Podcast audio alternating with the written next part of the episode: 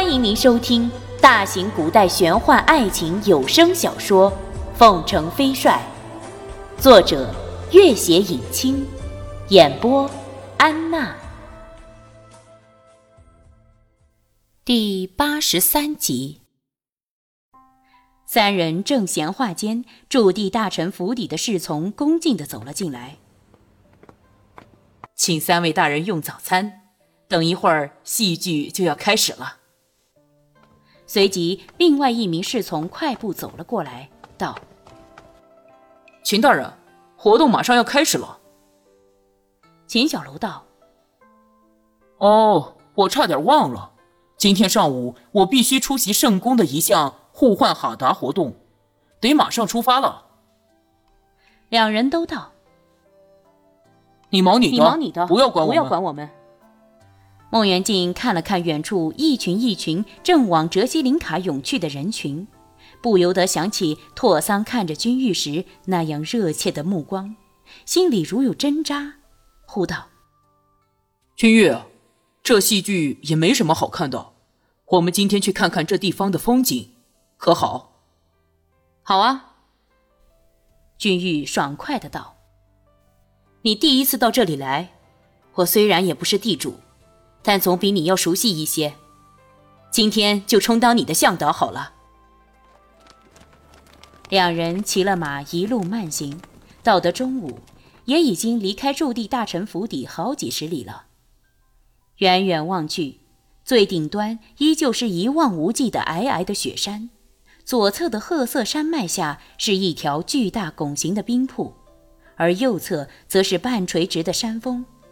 山顶是褐色裸露的沙砾石块，而半坡上则是各种各样延伸的常绿阔叶林木。在这样泼墨山水般的画图里，有一根经幡悄然耸立，无风自动，与周围的一切和谐共存，构成了一道更加独特的风景线。在山脚下，一片小黄花密密盛开，几乎一眼望不到头。孟元敬叹道：“哎，一山连四季，十里不同天，说的就是这里吧？”君玉也是第一次见到这样四季的景色分布在同一个区域，点了点头道：“嗯，我每次在这片神秘的土地上看到的景色都不相同。”两人寻了一个地方坐了，马悄然吃着草。恣意游走，偶尔长嘶一声，就会惊起不少飞鸟走兽。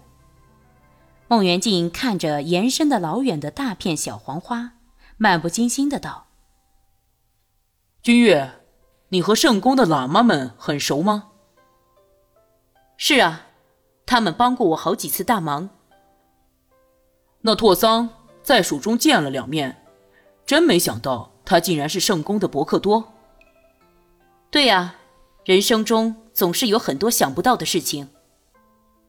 那些老妈们一入空门，再无世俗之念，而伯克多更是需要常年的修炼，与世隔绝。我们能和拓桑认识，也算是缘分啊。是啊，他们一入空门，就注定红尘气绝了。孟元敬看他笑语盈盈，眼里却闪过一丝黯然。心里那股针扎般的感觉更加强烈了，往事一幕幕又浮现在心底。孟元敬清晰地记起两人成年后重逢的第一面，尽管是在十分危急的情况下，两人却都是那样的欣喜若狂。然后君玉第一次到自己家里，自己那晚是何等的面红心跳，失态之极。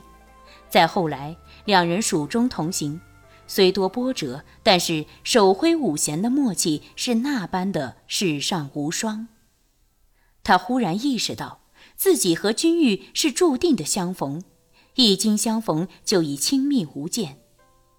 可是，也许早在韩景园，自己眼睁睁看着君玉差点丧生于情魔的魔音下，无力自拔的时候，就已经慢慢的将这种亲密无间的缘分过度挥霍了。等到醒悟，一切是否都已经来不及了？一行不知名的五彩的鸟儿低低的在小黄花丛中飞过，煞是好看。君玉指了那群鸟儿道：“元静，你看。”却不见回答，向孟元敬看去，只见他呆呆的望着远方，十分黯然神伤的样子，不禁大了点声音：“元静，想什么呢？”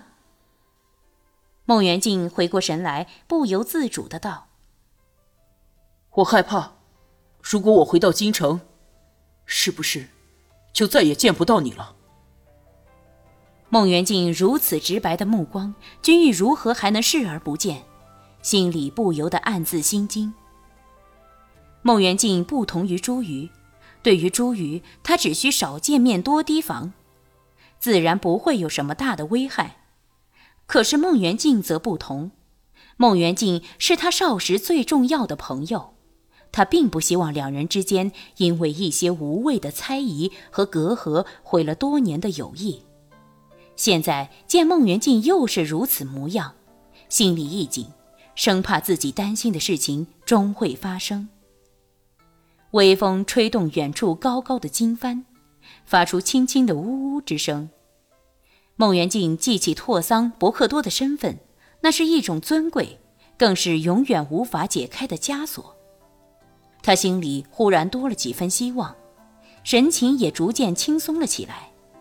再看此间风景，更觉从未有过的清爽宜人。君玉，你还见过多少这样的桃花源？君玉见他换了话题，心里总算松了口气，笑道：“这些年我到过不少地方，虽然美景都各有特色，但真要美到这种特别程度的，却是少见。”孟元敬叹道：“哎。”正是，在这种地方待过之后，就更令人厌恶朝中诸事了。可是你才刚刚开始呢。很久以来，我都期待着建功立业、封侯拜相。可是啊，真到了这一天，真做到了尚书，也没有发现有什么了不起。远处的冰铺雪白无声，君玉点了点头，在这一点上。他倒真和孟元敬完全有同感。和驻地大臣已经交换了祝福，所有的礼节都已经完成。拓桑和一众长老坐在观光台上欣赏着热闹的戏剧表演。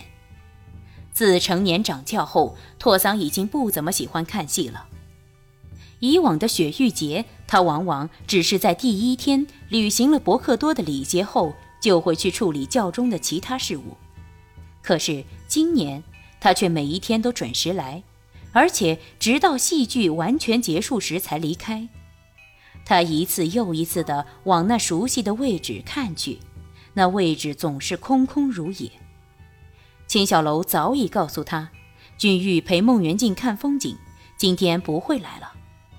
可是拓桑还是一次又一次地不经意张望。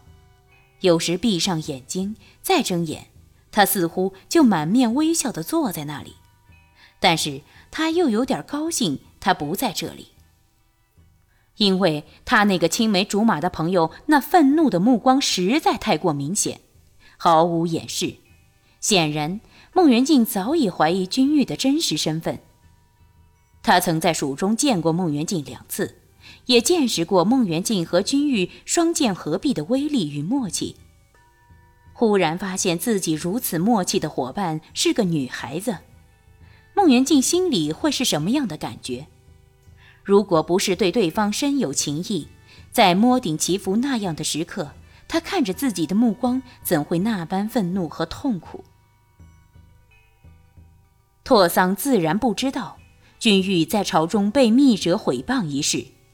但是见孟元敬不远千里来到这里看望朋友，拓桑也知道必然是发生了一些事情。如果君玉的身份突然被揭穿，将会给他带来什么样的危害呢？自己到底可以为他做些什么？拓桑心里涌起一股深深的担忧。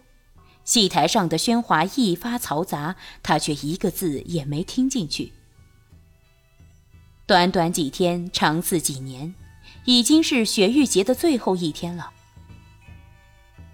早上，拓桑和一众僧人准时来到了哲西林卡园林，不经意的望去，那熟悉的位置上，少年的满面微笑如初升的朝阳，目光瞬间交汇，拓桑心里涌起一股巨大的狂喜。他在自己的位置上坐下来，放眼看戏台，忽然觉得戏台上那些花花绿绿的人儿、千姿百态的脸谱，竟是这般生动有趣，却又云里雾里，根本不知道他们究竟在干什么。